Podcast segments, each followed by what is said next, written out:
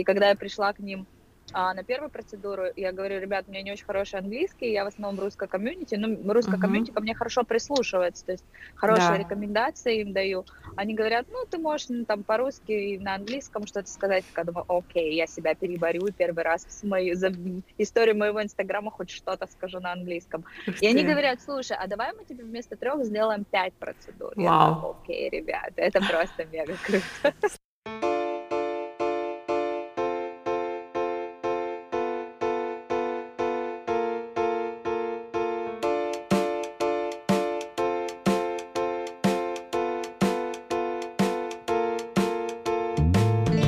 Вдохновение учит. Подкаст для тех, кто готовится к эмиграции, кто уже проходит интеграцию, но застрял в обстоятельствах и не знает, куда двигаться дальше. Ну и для всех тех, кто желает выстроить полноценную жизнь после эмиграции. Вдохновение и мотивация, обретая которые, ты начнешь действовать. И я его создатель и ведущая Юлия Корнелисон.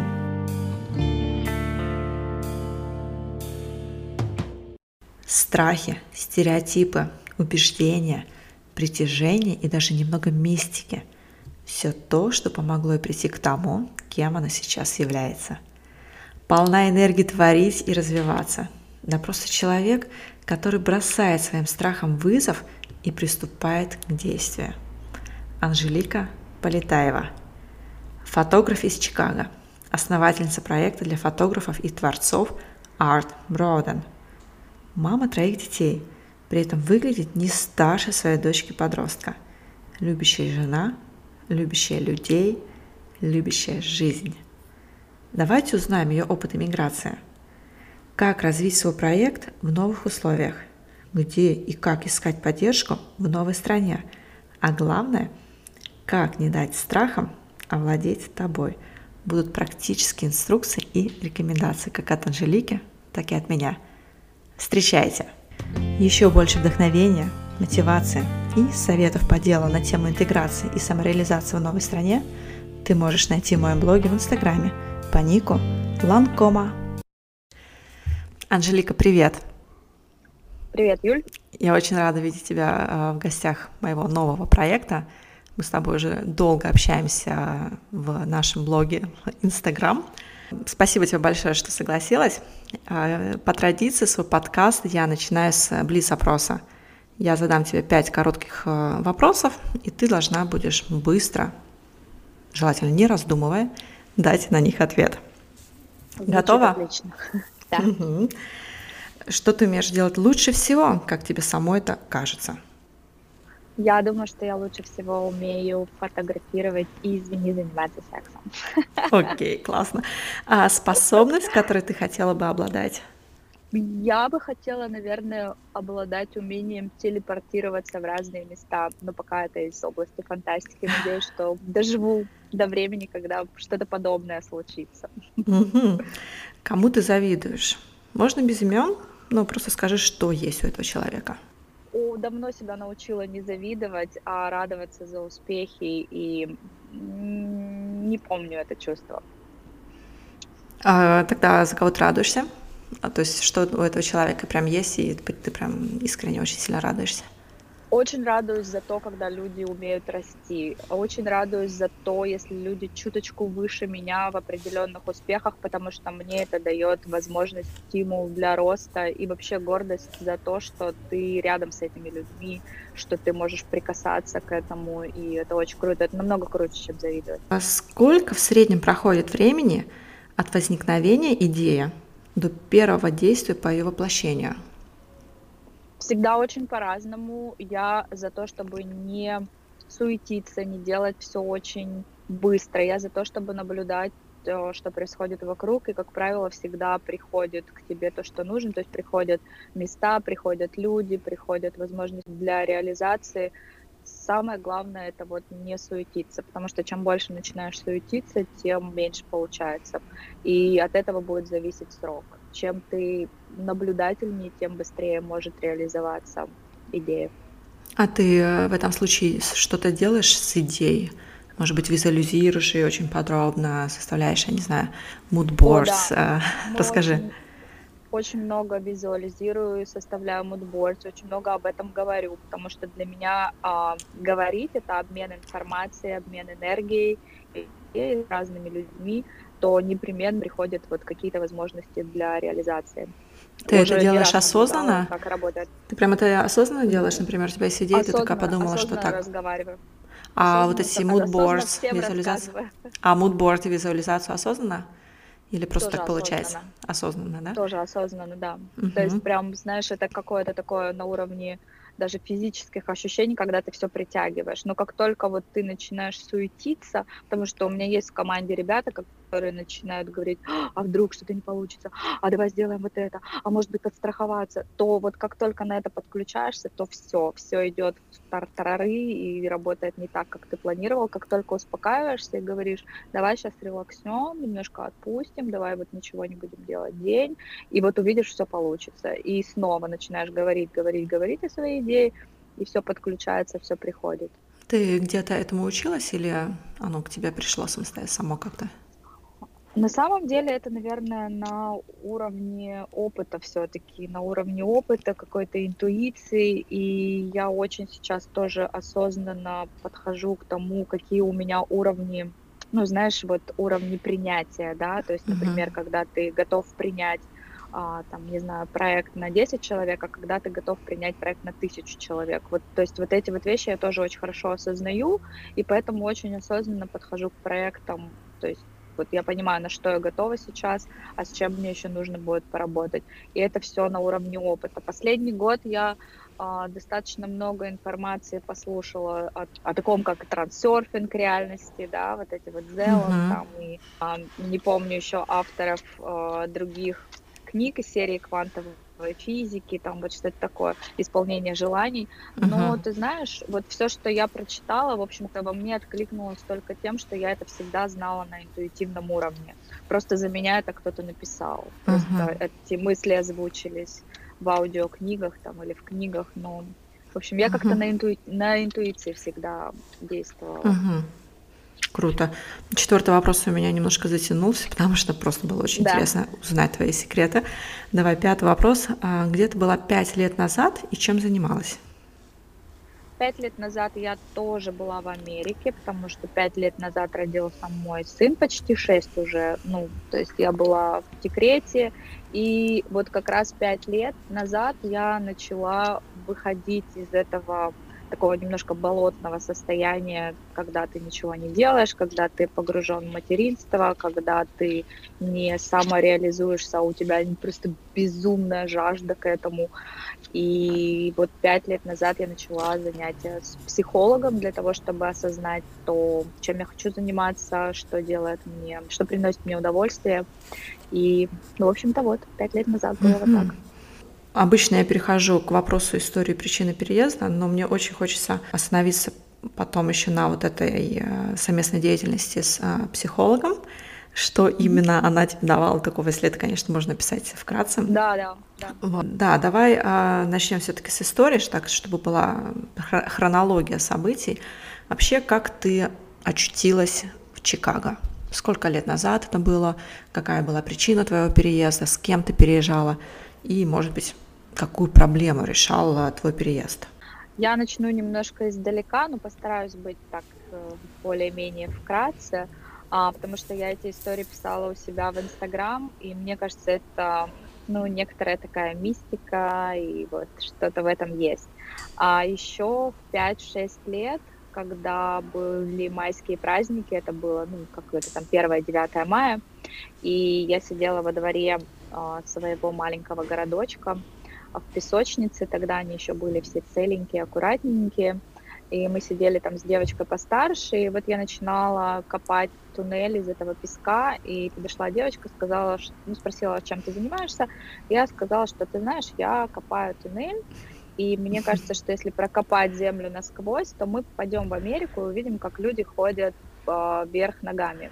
Слушай, ну, кстати, мы тоже копали. Почему-то ходила такая байка, что если глубоко копать, то там будет Америка.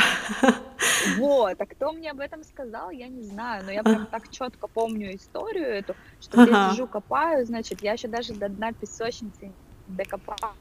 понимаешь, что ты даже всю жизнь потратишь, и ты не докопаешься даже до ядра земли. А если ты докопаешься до ядра, то тебя сожжет. Я такая, о, вау, что такое ядро, там, знаешь, что лава узнала в свои 5 лет, потому что до школы еще не дошла с этой темой. И, в общем, для меня это было так все обидно вот эту вот правду узнать, вот эту вот реальность, что, блин, я даже до конца песочницы докопать не могу, потому что там будет что-то, не знаю, асфальтированное, бетонное. Вот. И, ну, эта история очень запомнилась, потому что мы с этой девочкой как-то у нас очень такие были нехорошие отношения, пока я была в этом городе. И вот сегодня эта девочка все еще в Асбесте, а я сегодня все-таки в Америке, и я увидела, что люди здесь ходят обычным образом, так же, как и мы. Но что предшествовало переезду. То есть я об этой истории благополучно забыла. Я о ней только вот в недавнее время вспомнила, когда здесь уже в Чикаго меня брали интервью тут для местных русских журналов, и как-то вот она всплыла. Но, видимо, вот на каком-то подсознательном уровне все-таки что-то происходило. И я переехала в Екатеринбург. Для меня достаточно серьезно это был переезд. Тоже нужно было очень много вещей принять, знаешь, перейти в самостоятельность, не сдаваться, когда там, в тебя никто не верит. Потом встретить мужа, полюбить его в себя, или чтобы он просто, или он меня в себя, в общем, у нас как-то так взаимно это произошло. И, знаешь, мы, ну, у меня муж бизнесмен, и, в общем-то, в Екатеринбурге у нас все было отлично, но он такой человек, который тоже всегда себе ставит испытания, ставит себе какие-то планки, и на тот момент у него был бизнес, это малый-средний бизнес, и на тот момент стал выбор либо идти в большой бизнес и уже в политику, что не очень-то радовало, либо начинать где-то что-то с нуля, чтобы снова, ну, какую-то новую планку, новый уровень себя, познания узнать. И он собрался ехать в Лондон. В Лондоне открыл небольшой филиал, но в Лондоне что-то не пошло, и тут тоже абсолютно мистическим образом происходит следующая история. Муж у меня еврей, его мама тоже еврейка, и она посещает Екатеринбургскую синагогу. И вот однажды она приходит туда, там на какие-то занятия, значит, и видит, что приехала какая-то тоже делегация, комиссия из Америки. И вот, понимаешь, между прочим, человек проходит и спрашивает, а вы случайно не из Чикаго? Они такие, случайно, да. А вы случайно не знаете вот такого-то Володю? Они говорят, ну, вообще-то вы знаете, мы знаем, потому что он тоже такой добросовестный посетитель синагоги в Сабербс, и да, мы его знаем. То есть, понимаешь, это просто unreal, потому что... Подожди, а кто был этим Володей? А Володя это моей свекрови родственник на тот момент. Ну, он там очень такие сложные кровные связи, но вроде как он ее дядя. И когда-то во время войны еще они получали, ну, в общем, они укрывались, там получали какую-то помощь, убежище у семьи моей свекрови. И поэтому вот здесь она так случайно о нем вспомнила. И случайным образом эти люди его знали. И случайным образом они передали ее контакты ему. И Володя ей позвонил, они связались, они начали общаться. Потом она получила приглашение. И вместе с моим мужем они съездили в Чикаго. Муж, в общем, сразу влюбился в Америку и сказал, что Лондон отпадает, мы едем в Америку. Для меня это тоже был такой вопрос непростой, то есть я прям не забила в колокола о том, что ура-ура, мы уезжаем в Америку, нет. Потому что, опять же, я только-только как-то вот ассимилировалась в Екатеринбурге, там у меня стабилизировалась жизнь, там как раз я вышла из декрета, начала заниматься фотографией, у меня появилась какая-то компания, начала делать тоже там проекты, посвященные юным начинающим талантам. И тут вот вдруг нужно было переехать. То есть это было достаточно серьезное решение. Какой год это был? Помнишь, Лик? Да, где-то в 2009 мы начали наш переезд. В 1999, да? Или в 2009? 2009.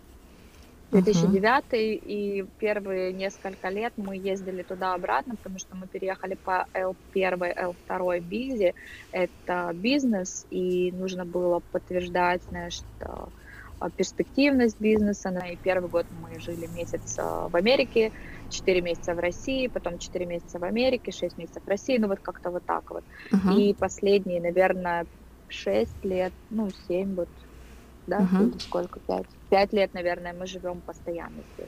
Мы угу. получили грин-карту 2 года назад и, в общем, угу. здесь все время. То есть тогда, получается, была причина переезда, это желание мужа расти и развиваться, да, то есть брать какие-то новые вершины и горизонты.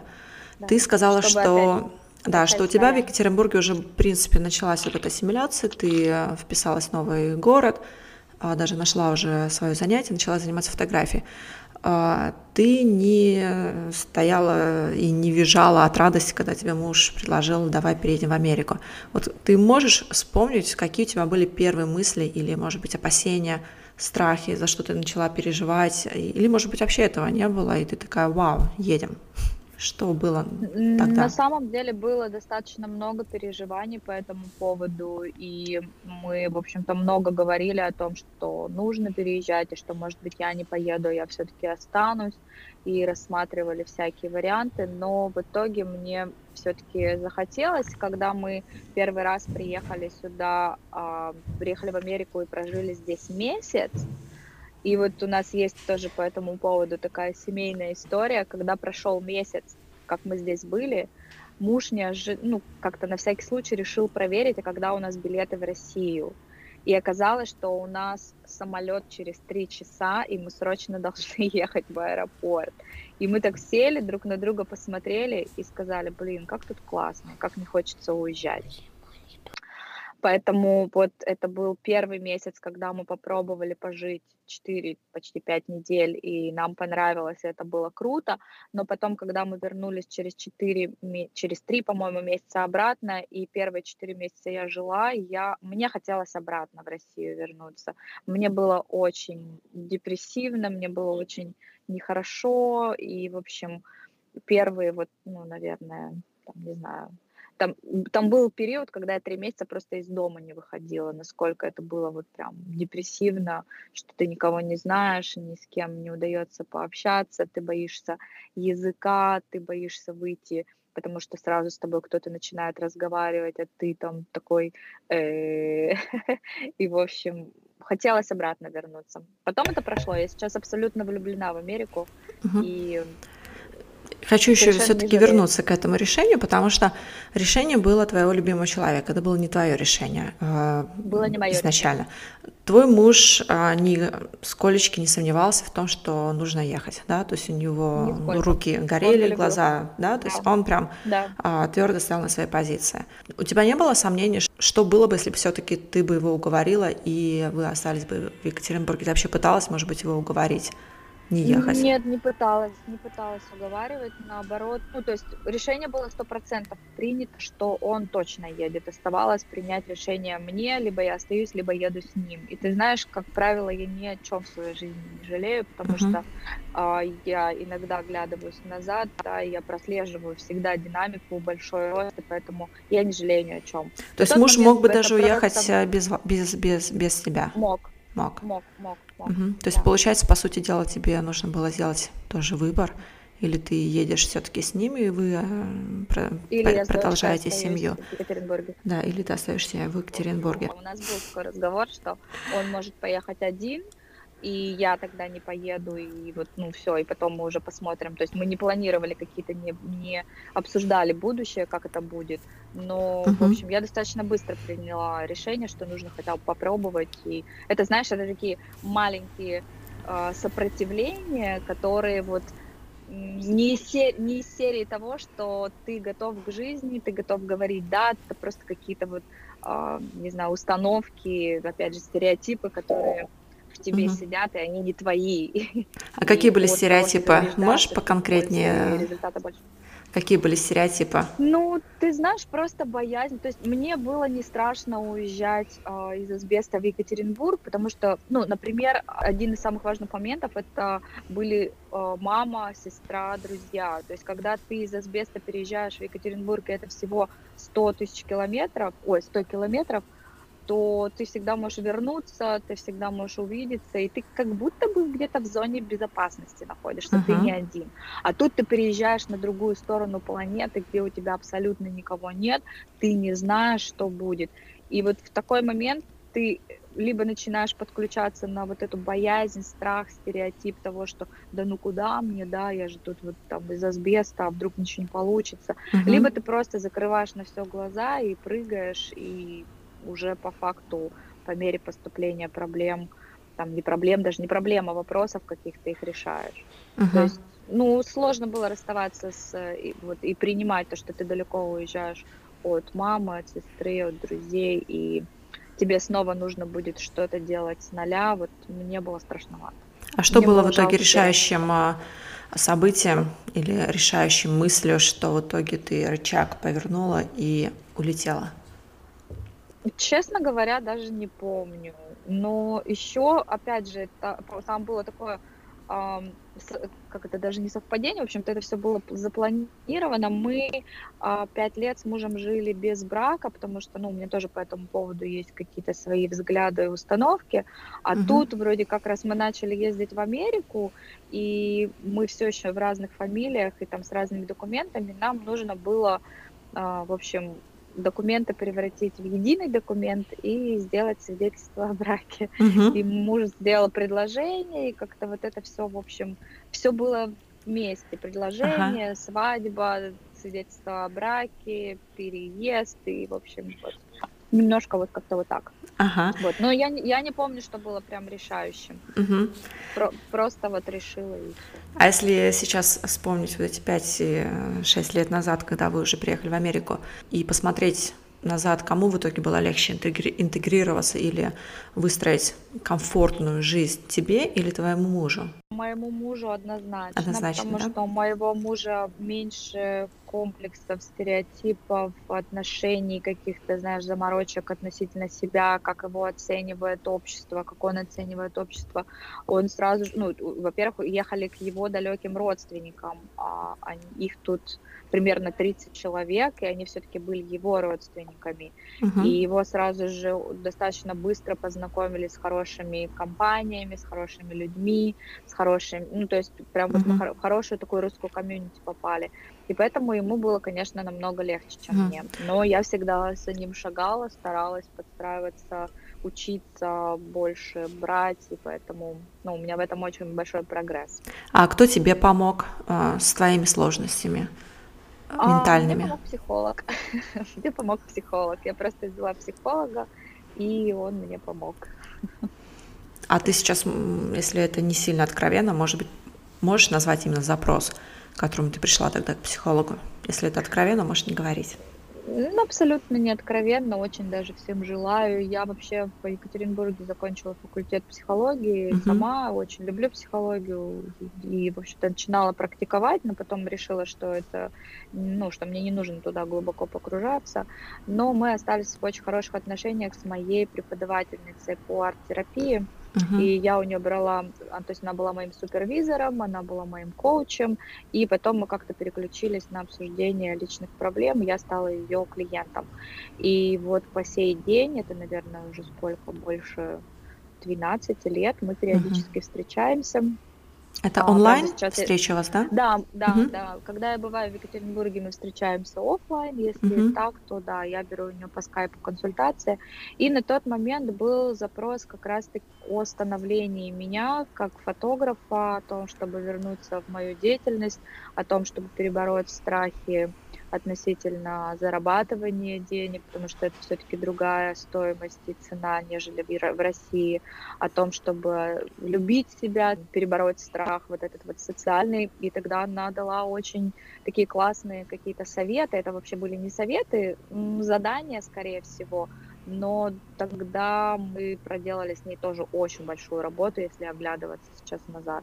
Uh-huh. И, например, тогда, вот я считаю, что это очень классный совет, очень классное занятие, очень классное упражнение для всех, кто оказался в другой стране, как я, и постеснялся выйти на улицы и начать разговаривать с людьми, или просто вот выходить и привыкать, интегрироваться, да, то uh-huh. что она сказала? Она говорит: слушай, представь, что ты турист, что ты в этом городе всего на несколько дней.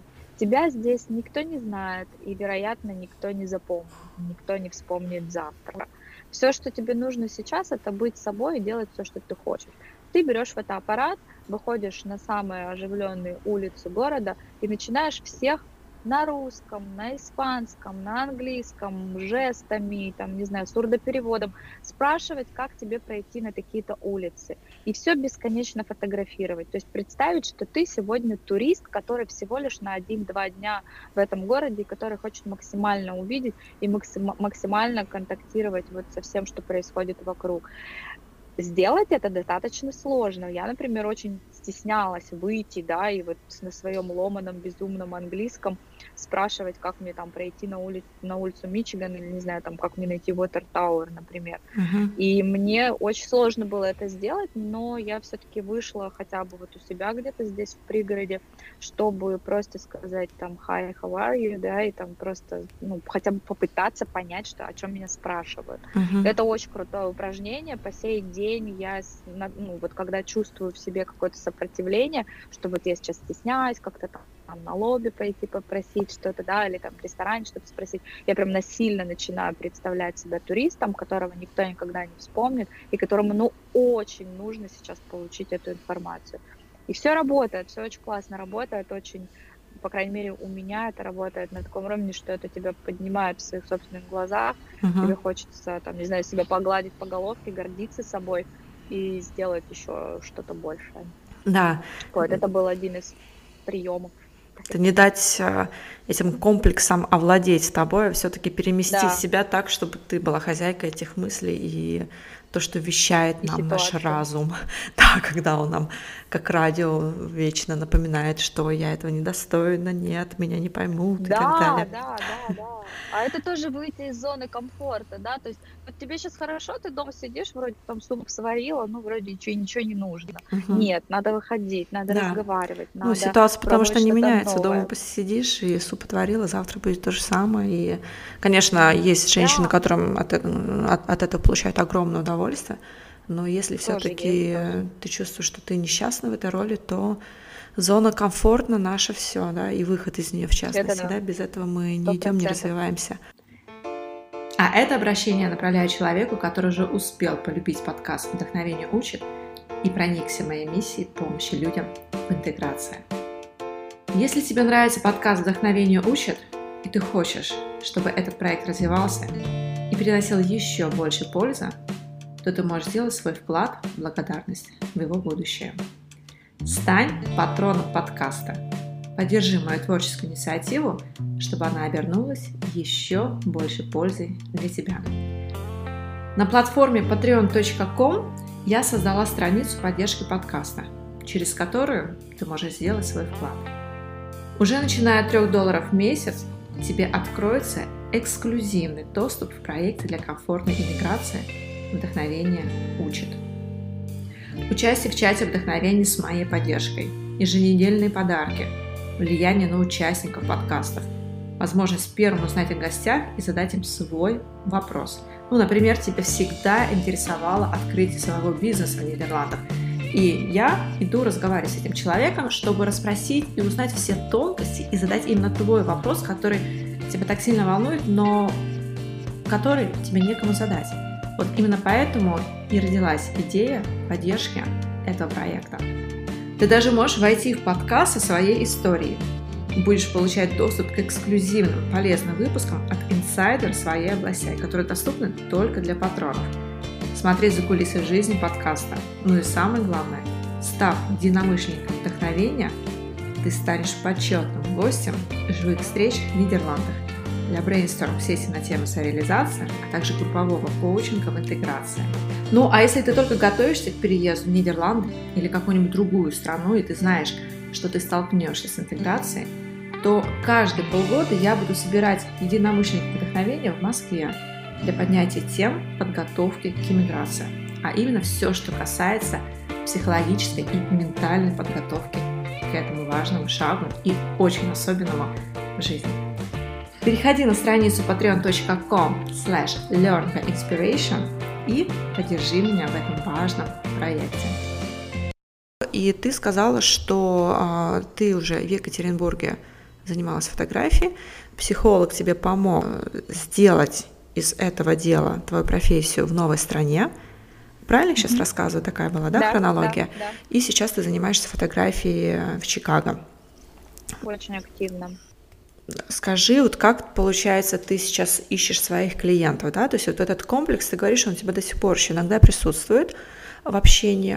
Кто твоя целевая аудитория, каких людей ты снимаешь? Это местные или же это все-таки, может быть, тоже туристы или иностранцы, которые приезжают в Чикаго и находят тебя? А вот на тот момент, когда мы начали заниматься с психологом, я уже как-то пробовала там родственников мужа немножко поснимать, может быть, каких-то соседей попросить посниматься, как-то, знаешь, тоже все очень так стеснительно, немножечко так, ну, потому что я не чувствую в себе уверенности, это все-таки немножко другое. Когда я уезжала с Екатеринбурга, мы там в основном специализировались на съемке учебных заведений, и это не было ни семейными съемками, ни съемками беременных, то есть, а здесь уже немножечко другое, потому что в школу я зайти не могла, это я понимала изначально, и, в общем, да, начала просить каких-то первых знакомых пофотографировать их, получала отказы периодически, что очень так подавляло, что расстраивало, что вот, ну, люди так легко отказываются от бесплатных фотографий. Были отказы, и сразу это било по самооценке, потому что казалось, что что-то делаешь не так, что что-то не дотягиваешь, что, возможно, людям не понравится. С другой стороны, это же было бесплатно и для меня. Ну, в общем, какие-то вот такие были мысли, не очень позитивные, и они, конечно, очень тормозили в том, чтобы можно было двигаться. Но потом появился какой-то первый случайный клиент, который предложил заплатить. И ты знаешь, я даже не взяла с него денег. Я сказала, что ну нет, давайте вы просто обо мне расскажете, где-то там на Facebook меня протегаете, отметите. Для меня это будет реклама. Но сейчас я денег не готова взять. И вот как раз мы начали с психологом примерно с этого момента, что мне было сложно принимать деньги за мою работу, но столько я себя еще недооценивала и вообще как-то вот, ну, не готова была к тому, что вот я вот сейчас, да, окей, я готова заработать, и там, я достаточно профессиональна. Вот. А потом, уже чуть позднее, когда мы проработали какие-то моменты, я помню, что опять же случайным образом ко мне пришла первая свадьба. Первая небольшая такая свадьба, ребята мусульмане, им нужно было расписаться, у них ни родителей, никого здесь нет, там друзья, сколько-то тут человек, может быть 20, и мне в основном нужно было сделать love story. Но я очень подготовилась к этому, в общем, красиво поснимали. Невеста была абсолютно счастлива и довольна, потому что я еще и в первый день и фотографии прислала. Но у нас произошел небольшой конфликт с ее мужем и с его там друзьями, потому что мусульманские мужчины тоже, в общем-то, со стереотипами в голове и не очень-то хотели они контактировать со мной как с женщиной-профессионалом, и все-таки, ну, как-то вот для них мужчина на тот момент был важнее, знаешь, это было из серии, а вот сейчас вот меня с этого ракурса сфотографирую, и все, и до свидания, больше нам ничего не нужно. А мне хотелось вот прям профессионально выполнить свою работу, потому что я горела, потому что я хотела, потому что мне это нравилось, это же любовь, отношения, и тебе доверили возможность это запечатлеть, и, в общем, невеста была довольна, поэтому она хорошо повлияла на своего мужа, и мне тогда очень так неплохо заплатили на тот момент. Я даже немножечко так, что, ну, я не готова даже была к этим деньгам.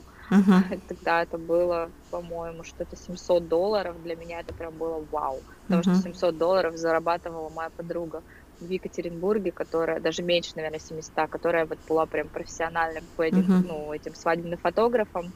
И поэтому, да, я даже немножко сторонилась так этих денег.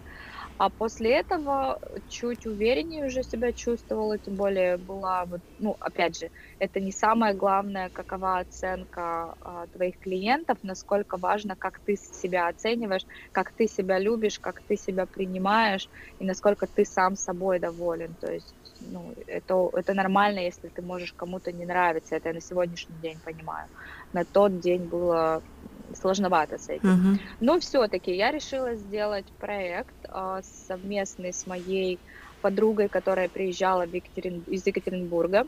И вот в ней-то уж я была уверена на 100% И она так хорошо меня поддерживала, потому что она абсолютно 200-процентный профессионал-визажист в своем деле. Настолько крутые делала она мейкапы и укладки, что я и предложила сделать совместный проект, то есть когда это фотодень, да, и визажист делает мейк и волосы, а я делаю там с десяток фотографий, например. И настолько классно это откликнулось, настолько безумно круто получилось, настолько крутые образы она создала девочкам, которые поддержали, пришли и заплатили нам. И вот опять же на тот момент еще один решающий такой был шаг для меня, когда мы только приехали в Чикаго и начали вот какие-то знакомства. Мне тогда кто-то посоветовал познакомиться с местной русской бизнес-вумен, которая подняла свой бизнес буквально там с нуля. Она начала продавать пуанты по разным конторкам. На сегодняшний день это большая компания, которая поставляет пуанты, производящиеся в Москве и Питере, по всем американским балетам, по Европе. И, ну, в общем, она очень-очень развивается. И мне, опять же, на тот момент было как-то неловко с ней познакомиться, потому что все-таки она бизнес-вумен, и как я к ней приду, да, и как я скажу, там, привет, пойдем попьем кофе, ну и вообще зачем, то есть какой повод. И вот, возвращаясь к моему проекту, фотодню, который мы сделали с моей подругой, я моей подружке сказала, говорю, слушай, Оль, тут вот есть одна женщина, с которой мне бы очень хотелось познакомиться. Может, мы ее позовем бесплатно, сделаем ей образ, сделаем фотографию, у меня таким образом будет возможность с ней познакомиться. На что Оля мне сказала, конечно, давай, мы сделаем просто самое лучшее, что можно было бы сделать. И я пишу ей письмо с предложением, что вот мне давно хотелось познакомиться, мне бы хотелось сделать ваши фотографии. И она откликается. И с того момента завязывается дружба. Мы вот до сих пор в очень хороших отношениях. Она очень много проектов мне дала, и мы ходим периодически там на ланчи, на ужины. И я ей рассказываю эту историю, как я стеснялась с ней познакомиться. И как круто, что мы познакомились, насколько она вдохновляет, и насколько тогда этот проект выстрелил. Потому что по Фейсбуку сразу, ну, по местной русской комьюнити разлетелась информация о том, что есть вот такая Анжелика Полетаева, которые фотографируют вот так классно. И с того момента прошло, вот уже 4-й год идет с того момента, у меня появилось сарафанное радио. Я практически никогда не давала рекламы, у меня даже визиток нет, у меня не закончен мой веб-сайт, но с того момента у меня постоянный поток клиентов по сарафанному радио, то есть меня передают вот по рекомендациям. И бывает, что у меня, допустим, январь, он очень такой спокойный, без заказов, потому что у меня много путешествий, но когда в январе я думаю, что вот кажется, мне давно не писали клиенты на, ну, то есть, чтобы встать в расписание, то тоже тут же кто-нибудь появляется и записывается на ближайшую съемку. Вот, поэтому благодаря я за то, чтобы начинающие фотографы в своей стране, фотографы в чужой стране всегда делали какие-то коллаборации с другими людьми, потому что это всегда дает такие, знаешь, ниточки, которые растекаются, расползаются, к этим ниточкам присоединяются еще ниточки, и это работает очень хорошо всегда. А главное, эта знакомая не рассказывала, почему она отреагировала на твое письмо и что зацепило в этом письме ее? Может быть, там есть какие-то еще крючки, которые мы можем передать нашим слушателям? Что такого там было? Знаешь, вот прям конкретные вопросы я не задавала, почему она решила откликнуться. Я думаю, что... Я не думаю, я уверена, она сама очень искренний человек. Она человек, который... Знаешь, есть такие люди, которых не портят деньги, не портят слава, не портят ничего. Они остаются просто душевными людьми. И, может быть, вот какие-то такие вещи, какие-то такие нотки, они откликаются друг в друге. Может быть, ей это откликнулось. То есть ты написала ей вполне очень искренне, открыто, очень такое душевное письмо. Да, очень искренне, открыто, прямолинейно, на чистоту, да, и я думаю, что это в ней откликнулось. Ну и в том числе, кто не любит фотографов, кто не любит фотографироваться, любят все. Все-таки это было выгодно в какой-то степени, потому что она сказала, что ты знаешь, вообще-то это очень даже классное предложение, потому что я пишу книгу, и, вероятно, для книги потребуются какие-то фотографии. То есть это еще было в нужное время, в нужном месте. Да, да. 100%. Да, а на самом деле, кстати, ты никогда не знаешь, да? Да, но ты никогда не знаешь, что у человека там, может быть, горит, да, и этот человек, может быть, на самом деле сидит и думает, блин, мне нужны так фотографии сейчас, или там, я не знаю, просто приезжают гости, и тебе хочется с ними запечатлеть это на фотографию, да, поэтому не бояться и писать, но просто искренне рассказывать свою историю. Всегда. Я так поняла, что у вас в Чикаго очень большое русское сообщество, да, это я тоже вижу по твоим историям, огромное. Ты уже упоминала про газеты, журналы, про эту женщину. Вообще, как ты считаешь, это помогает в интеграции, или же, может быть, в Америке интеграция как таковая не существует, и можно вполне хорошо, комфортно вращаться вот в этом сообществе и быть счастливой?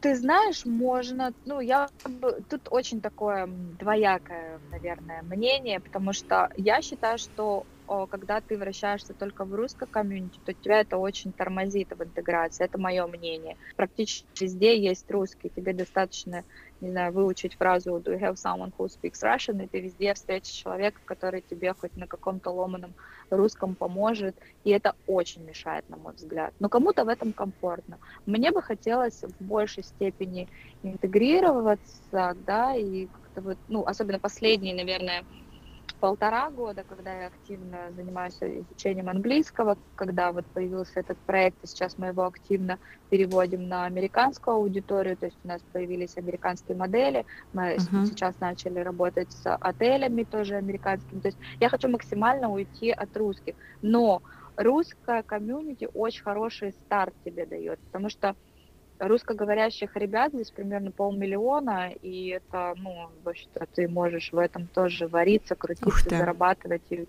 быть абсолютно совершенно комфортным. Но все-таки Америка — это Америка, и вот мне бы хотелось двигаться дальше.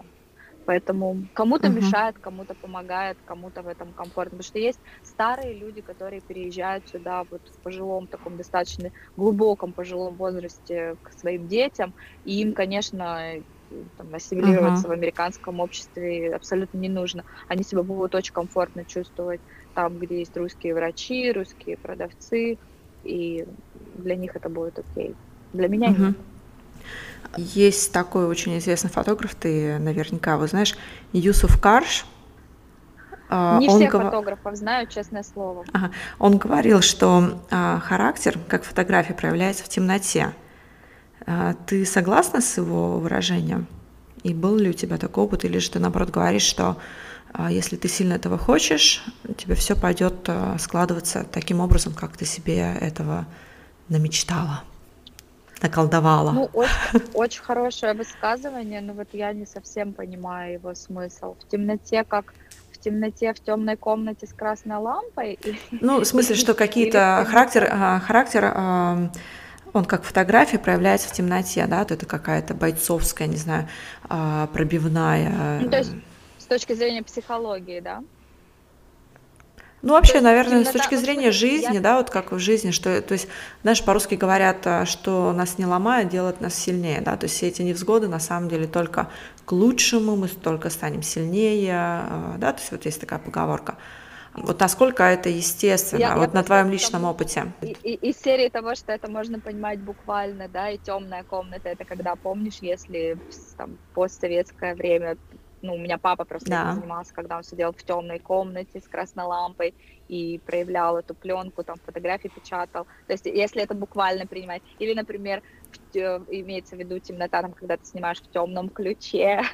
Не, имеется в виду, наверное, знаешь, какие-то печальные события. Я, пожалуй, согласна, потому что вот недавно у себя в Инстаграме тоже так слегка поднимала такой вопрос о том, что неужели там любовь всегда должна быть каких-то драматичных переживаниях и страданиях, чтобы вот о ней написали, сложили там оперы, поэмы, стихи, песни. И, возможно, что во всем, наверное, должна быть какая-то доля переживаний, потому что, знаешь, вот часто слышу эту фразу, что художник должен быть голодным, чтобы творить, да, или там чуточку несчастным, чтобы что-то вот... чтобы что-то вдохновляло, чтобы что-то рождалось. Мне очень хочется верить, что и не только в темноте может быть, может что-то создаваться, но все-таки я в большей степени согласна, что через преграды, через какие-то переживания, эмоциональные стрессы, рождается что-то очень красивое, потому что это все-таки эмоции, это жизнь, и она вот как-то, не знаю, живее всех живых. А какие возможности открыла перед тобой эмиграция, да? То есть, если мы опять вернемся к развитию, может быть, что-то новое ты открыла себе, чего ты не знала, живя в России? Да, пожалуй, очень много вещей открылось. Вот, и самое главное, это вот такое ощущение свободы, ощущение какой-то безграничной свободы, что все, что бы ты не захотел, все, чего бы ты не пожелал, оно непременно сбудется, все придет. То есть в России с этим немножко сложнее, потому что к этому добавляется некоторая безопасность. В Америке ты все-таки чувствуешь себя безопаснее. Здесь много своих дурацких правил, но все-таки в большей степени здесь больше свободы, больше возможностей, больше безопасности, защиты.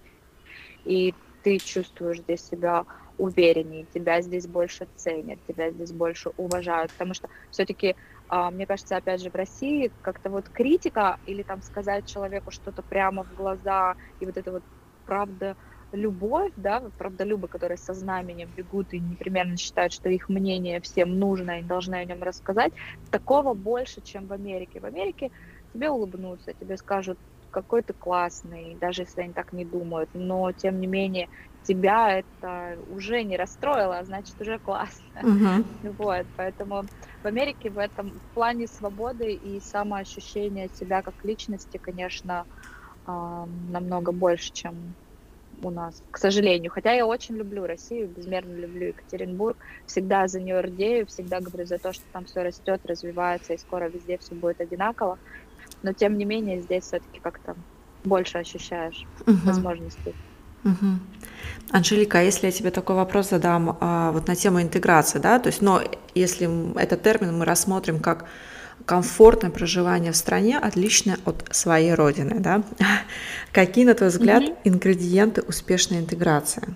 Да, то есть, когда тебе комфортно в стране, в которой ты живешь, и ты гармонично выстраиваешь жизнь по ее главным сферам. Что должно быть, знаешь, у человека? Я думаю, что все-таки материальная составляющая играет большое значение, потому что мы-то при всех тех возможностях и пожеланиях переезжали в хороших условиях, то есть мы не переезжали прям вот, когда, знаешь, с одним чемоданом приехал и сидишь на вокзале и думаешь, куда пойти. Все-таки материальная составляющая, она тебе дает возможности больше, намного быстрее расти и развиваться. Но с другой стороны, люди, вот я очень много историй знаю, очень много разных историй ребят, которые приехали. Кто-то выиграл грин-карту, приехал, и государство им достаточно хорошо помогало в плане получения там каких-то бесплатных курсов по языку. Ну, там были у них, конечно, сложности с жильем и прочим, но тем не менее они как-то, они все равно себя чувствовали счастливее, чем у себя, то есть они уезжали счастливыми. А есть ребята, которые действительно приехали с одним чемоданом, но вот здесь есть такая фишка, я не знаю, я не встретила еще людей, которые об этом бы не сказали, что все-таки русская комьюнити, она всегда тебя здесь готова принять. Это такая огромная семья, которая, возможно, тебя через там, месяц, два, три забудет. Но факт, что тебе помогут, что будет у всех желание тебе помочь информацией, жильем, деньгами, мебелью, одеждой, там, абсолютно всем тебя приютят. Это вот у них еще здесь. Эта история существует примерно с 60-х годов, когда очень большое количество мигрантов приезжали на улицу Дивон, она у них так называлась, даже уютно так, Дивон, как диван. Ты приехал, знаешь, ты разместился, и тебе все помогают, тебя накормят, тебя напоят, тебе расскажут, и это сохраняется по сей день, то есть, ну, это тоже очень хорошая составляющая, что русская комьюнити здесь очень дружная, она такая. Это, может быть, сразу к вопросу у меня следующий. Какой бы ты могла дать совет тем, кто задумывается об иммиграции? Наверное, искать первым делом русское комьюнити, если вы уезжаете в Чикаго. Ну, мне кажется, что да, так, знаешь, так и происходит примерно. Например, буквально, наверное, полгода назад, значит, на Инстаграм мне пишет девочка, говорит, там, Анжелик, привет, давно слежу за твоей страницей, а не могла бы ты сказать, вот, как ты думаешь, вот это, да, какие-то квартирные вопросы. Я говорю, слушай, ну, по квартирным вопросам тебе лучше вот сюда написать, там, вот этого, значит, здесь лучше, вот это вот там-то. Она говорит, слушай, а я вот приеду там через пару месяцев, ты не против пойти на кофе? Я говорю, да, с удовольствием, классно, это же здорово, потому что новые контакты, новая энергия, новый обмен, и на сегодняшний день они вот еще пару месяцев покатались немножко по штатам, потому что тоже очень счастливые, что выиграли грин-карту. На сегодняшний день она устраивается в корпорацию Макдоналдс не каким-то там продавцом, а в управление, там у нее что-то, какая-то организация корпоративов, обучение, что-то такое, не совсем знаю должность. И, блин, это круто, насколько вот человек абсолютно уже быстро за полгода. А если совет иммигрантам, которые все-таки едут, не, например, не в Америку или не в Чикаго, в частности, а в общем, вообще совет людям, кто задумывается об иммиграции, какой бы ты могла дать? Ну вот на сегодняшний день, оглядываясь назад, я придерживаюсь того, что нужно говорить «да». Если у тебя появилась хоть какая-то малейшая возможность, нужно говорить «да», пробовать, не сдаваться, идти вперед. И всегда знать, что все, что не делается, все делает к лучшему, что Вселенная знает, куда тебя вести, и ты идешь туда, куда тебе нужно, просто принимай, будь благодарен, то есть принимай с благодарностью, отдавай с благодарностью, и с какими-то хорошими намерениями, и все будет 100% так, как ты захочешь. 100% будет так, как ты захочешь. Потому что, как говорит Зеланд, это вот, знаешь, это как будто бы мы живем во сне, и мы наш сон можем придумывать таким, каким мы захотим. То есть положительный настрой, главное просто знать, чего ты хочешь, и положительно на это настраиваться. И в основном на все соглашаться, чтобы тебе не предлагали, не делать вот эти вот не знаю, там стереотипы какие-то, закрываться, давать возможности страху владеть тобой, а просто пытаться говорить «да», пытаться почувствовать на уровне интуиции, насколько в тебе это откликается, и получать удовольствие, потому что, ну, мне кажется, самое крутое – это когда ты получаешь удовольствие от того, что ты делаешь. Да, ну просто когда у тебя страх, знаешь, овладевает, тут как бы сложно дать удовольствие. Сложно, и, ну, правда сложно. У меня вот сейчас как раз происходят некоторые моменты, когда страшно, когда хочется попробовать новое, когда страшно, но есть практики, которые помогают снимать страх. Расскажи. Вот недавно, кстати, мне дали практику, тоже я попробовала нового психолога, потому что считается, что 10 лет психолог, его нужно менять. То есть нужно кого-то нового попробовать. И я попробовала нового психолога, женщины, кроме того, что психологией занимается, она еще энергетик, и вот она занимается практиками по направлению энергии. Буквально недавно она сказала, что, значит, нужно... Ну, я могу описать прям это упражнение, потому что я сама его еще не практикую до уровня, как это... продвинутого. Когда не задумываешься, когда уже не задумываешься, о чем делаешь. Она говорит, что все страхи у нас аккумулируются примерно в области копчика. И если нужно принять какое-то решение, или вдруг ты испытываешь страх, то нужно одну руку положить на уровне пупка, а другую руку... значит, другой рукой массировать копчик и повторять какие... значит, не просто повторять, по-моему, что-то нужно делать, нужно осознавать, чего ты боишься, нужно думать о том, какой... вот что это за страх, да, то есть вот что происходит, и при этом совершать вот эти вот массирующие движения. То есть мы живот просто держим, а копчик массируем при этом. Да, копчик массируем, но там что-то нужно визуализировать, чтобы не соврать. По-моему, нужно визуализировать страх, то есть чего ты именно боишься. То есть как бы призвать его. Сейчас происходит, да. А потом вторую часть этого упражнения ты кладешь одну руку на лоб, вторую на затылок, и уже начинаешь визуализировать все возможные исходы только на положительном уровне. То есть там ты представил страх, например, грубо говоря, я сейчас боюсь перейти дорогу, да, и там, не знаю, потому что меня собьет машина, потому что там кирпич упадет на голову, а когда ты делаешь упражнение, одна рука на затылке, вторая на на лбу, то ты уже представляешь, что вот я сейчас перейду дорогу, и там начнут бить фейерверки, фанфары, и там я попаду в сказочную страну. То есть визуализировать все возможные варианты, чтобы снять таким образом страх. Сколько по времени нужно немножко массировать и потом держать на затылке и на лбу? Вот сейчас не совру и не скажу тебе, я тебе потом напишу. Ладно, я потом.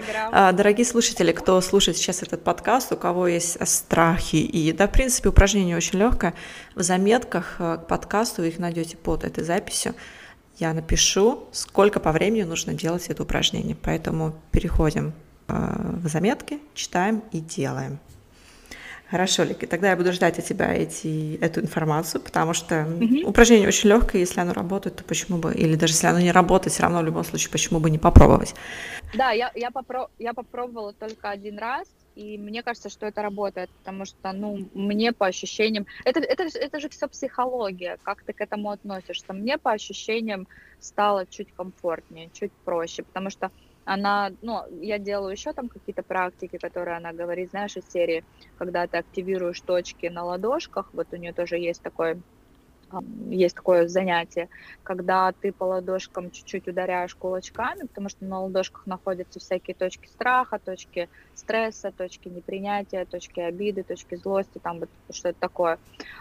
И ты, значит, ударяешь по ним, и при этом повторяешь, что сначала говоришь с негативным направлением из серии там «я люблю и принимаю себя, даже если сейчас нет повода быть счастливым». И вот постукиваешь, произнося это, потом делаешь вдох-выдох, и дальше делаешь положительную фразу, когда ты говоришь «я люблю и принимаю себя, даже если у меня есть много поводов для того, чтобы чувствовать себя счастливой». И мне кажется, что это тоже работает, потому что это, опять же, происходит на уровне психологии, на уровне работы сознания, подсознания, когда ты вот ну, не знаю, делаешь какой-то баланс вдохом, выдохом, и когда ты действительно себя принимаешь и с негативной стороной, и с положительной стороной, потому что ты — это ты, и в любом случае все будет отлично, потому что ты себя принимаешь. Да. Вот у меня, кстати, по поводу страхов тоже, я слышала недавно TED Talks одного американского, он тоже подкастер, Тим Феррис, он пишет книги, и, в общем, он говорил про сакраизм. Есть такое течение, это тоже в вопросе работы со страхами, что нам нужно продумать именно сценарий, что будет, если страх случится, да, то есть то, чего мы боимся, и если оно случается, да, то есть мы, например, пишем «я боюсь», что я не найду работу, и ты как бы описываешь сценарий, вот оно происходит, ты не находишь работу, и как бы просто как будто бы ты в этой уже ситуации. И на самом деле уже просто из-за того, что ты себя перемещаешь в ситуацию, которая тебе так страшно, ты понимаешь, что в принципе ничего там такого как бы страшного-то и нету в этом. Да? И третье, что нужно сделать, не только описать там, эту негативную, так скажем, да, историю, но и третье, написать, что мне нужно сделать сейчас, чтобы предотвратить этот негативный сценарий. И... Слушай, это очень круто. Я к тебе потом пристану, чтобы ты мне фамилию еще. Да, я тебе потом скину ссылку этого на этот TED Talks, одну из самых часто прослушиваемых. Вот, в общем, он мне открыл просто новый какой-то вообще взгляд на тему страха, потому что мне тоже всегда казалось, что не надо думать вообще про негатив, думай только про хорошее, вообще там типа не обращай внимания. А все-таки надо, да, иногда? Да, иногда нужно просто себя переместить и как будто бы представить, что вот оно случилось, и тем самым ты поймешь, что оно, в принципе, не такое-то и страшно, чего бояться. Как говорят, да, то есть встреть страх в лицо, да, и когда ты только его встречаешь, он уже не становится тебе страшным, да, то есть мы его представляем таким каким-то громадным зверем, не знаю, монстром, а на самом деле это просто какая-то мышка, которая также сидит и трясется там, да. Ну, суть в том, что просто надо встретить страх в лицо, но это делать, например, на подсознательном уровне, просто представляя ситуацию и разыгрывая ее, но потом переключаться на то, что мне нужно сделать сейчас, чтобы этого не произошло. Друзья, как я говорила в подкасте, в заметках к этому выпуску тебя ждет ссылка на скачивание рабочей тетради по страхополаганию. Переходи в заметки, нажимай на ссылку и скачивай рабочую тетрадь, которую мы оформили для тебя в очень удобный вид. Ее можно распечатать, можно работать в цифровом виде. Там также есть подробная инструкция, как работают упражнения, поэтому переходи, скачивай и делай. Кстати, вот это очень тоже классно, прям ты мне напомнила очень крутую историю в борьбе вот со страхом, да, потому что я ходила на курс Блиновской, ну, мне это было для фана сначала, я так думаю, ну, окей, бесплатная неделя, я послушаю, а потом как-то меня это все зацепило, потому что у нее очень крутая вещь есть, когда она самых вот известных и ныне там популярных и, не знаю, там авторов в тренде взяла самые сливки и собрала в свой курс. Потому что, в принципе, ничего нового она не говорит, но она настолько хорошо вот тебе все на блюдечке принесла, знаешь, такой десерт Павлова, что это очень интересно было послушать. И вот она тоже рассказывала такую практику, которую я потом попробовала применить, и это просто реально работает. И такой, вау, как такое может быть? Когда мы делали перед Новым годом наш вот предпоследний Art Broaden проект, и мы собирались сделать его на улице, в парке, и очень переживали за то, какая погода будет, потому что у нас были дорогостоящие цветы, мы делали там цветочную арку, брали дорогие платья из салона, ну, очень переживали за ветер, за то, что будут волосы, макияж, за то, что модели замерзнут. Я говорю, слушай, давай ничего не будем менять, просто успокоимся и раздуем сейчас наши страхи до абсурда, вот как рекомендовала это Блиновская там от какого-то другого автора. Давай представим, что мы все поставили, и начался ураган. Начался просто безумный ураган, когда все как Элли в домике полетели, и все такие кружатся вокруг, и тут прилетают инопланетяне, и начинают всех захватывать. То есть настолько вот до абсурда раздут этот страх, что когда у тебя сдует всего лишь там макияж невесты, кажется уже каким-то глупым, потому что хорошо, что тебя инопланетяне не захватили. И в общем так, на самом деле, мы это раздули, все вместе там поржали, посмеялись. И на самом деле был немножко ураган, и чуть-чуть у нас сдуло арку, но это настолько было смешно всем, просто все ржали в унисон, в один голос, что, блин, мы же это обсуждали, и просто поставили все на место, кто-то там сел за эту арку, мы смеемся от того, что на фотографиях они выглядывают, их видно, и они, ну, это было настолько классно и душевно, и не было никакого страха, очень здорово, что мы не отменили, очень здорово, что мы провели этот воркшоп, потому что очень много людей было задействовано, и получилось все просто мега круто, поэтому это вот, это работает. Мне очень нравится абсурдно. Ваша ситуация напоминает очень в мультике Алиса, которая смотрит «Принцесса-рыцарь» или «Принцесса», не знаю, как по-русски точно сейчас перевести, там тоже говорится, если у тебя лимоны, сделай из них лимонад, да, то есть и просто, если у вас такая ситуация, вот бери, наслаждайся и получай кайф от этого. Да, да, да. Лика, вот мы как раз к этому подошли, к вопросу кайфа, да, ты мама троих детей, у тебя помимо своего личного проекта фотографий, ты еще развиваешь проект Art Broaden, отлично выглядишь, тебя просто не различить с твоей дочкой, ты выглядишь как подросток, это значит много времени уделяешь, скорее всего, да, своему здоровью, что ты потребляешь, какие продукты ешь и так далее. Расскажи, как ты расслабляешься. Есть ли у тебя какой-то ритуал, может быть, какое-то определенно выведенное для этого время, отведенное, как часто? Поделись своим секретом расслабления и все успевать при этом. Честно говоря, в последнее время не расслаблялась, и вот сейчас как раз это осознала, хотя, ну, вот недавно я была на Бали, и это, конечно, было очень круто, и очень благодарна моей семье, моему мужу за то, что они дарят возможность путешествовать одной в день моего рождения, то есть вот в январе. Честно признайся, ты не работала?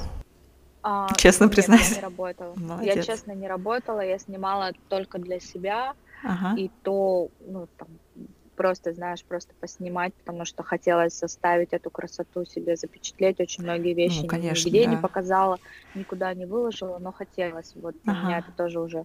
И важно, знаешь, когда ты и на камеру, и на телефон снимаешь, как одна девочка сказала, ты не можешь просто расслабиться и просто смотреть. Я говорю, нет, потому что я смотрю сейчас через камеру, поверх камеры, и потом я еще буду так пересматривать, что каждая фотография будет во мне возбуждать снова воспоминания. Поэтому это очень большой релакс, когда вот ты можешь отдохнуть, поехать в отпуск один, потому что с детьми это отпуск совершенно другой, и ты тоже получаешь наслаждение, но все-таки давайте быть честными, когда ты отдыхаешь один, и сам себе хозяин, и спишь сколько хочешь, встаешь, когда хочешь, немножко другое. Где-то раз в год ты себе такой... Да, к сожалению, это немного, но тем не менее это очень такой прям особенный отдых. Но я хотела спросить, это вообще у тебя как бы по традиции, то есть ты раз в год выезжаешь это, ну, или... Примерно третий год, да, я хочу, чтобы это осталось традицией, мне бы хотелось. Ну здорово, надо нам всем такое вести так, и мужьям шептать на ушко. Да. Можно любой день, но просто раз в году уезжать куда-нибудь на недельку в одного. Но я думаю, что такое все-таки практикуется. Вот наша с тобой знакомая Маша, например. Uh-huh. Маша из Германии, я думаю, что она достаточно часто уезжает куда-то одна и тоже релаксирует. Вот. Ну и все-таки спортзал очень крутой способ релакса, и сходить в сауну, в бассейн, когда тебя никто не торопит, ты отключаешься от телефона, там нет связи, это, конечно, тоже очень здорово. К сожалению, я последние 3 месяца немножечко сбилась с режима, и это сказывается. Хорошо, Лик. Мы обычно заканчиваем свой подкаст той же серии коротких...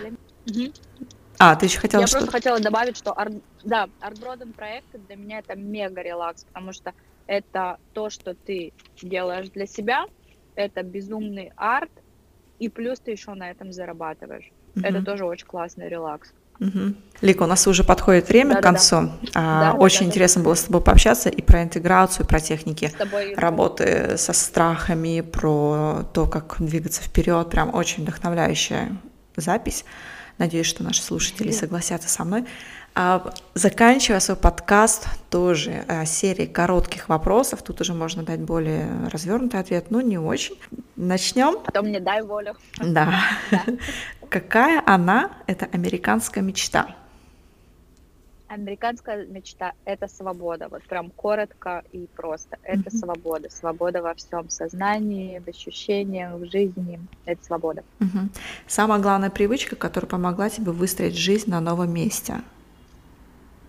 Не сдаваться, верить в себя, всегда говорить «да», пробовать новое. И любовь к людям, к общению и обмену энергетикой. Тогда делись своим guilty pleasure. Вот это сложный вопрос для меня. Наверное, иногда страх выйти из зоны комфорта и оставаться вот в чем-то таком, что от чего тебе просто удобно. Пожалуй, то есть это типа такой guilty pleasure, да? То есть ты его так можешь себе позволить сделать?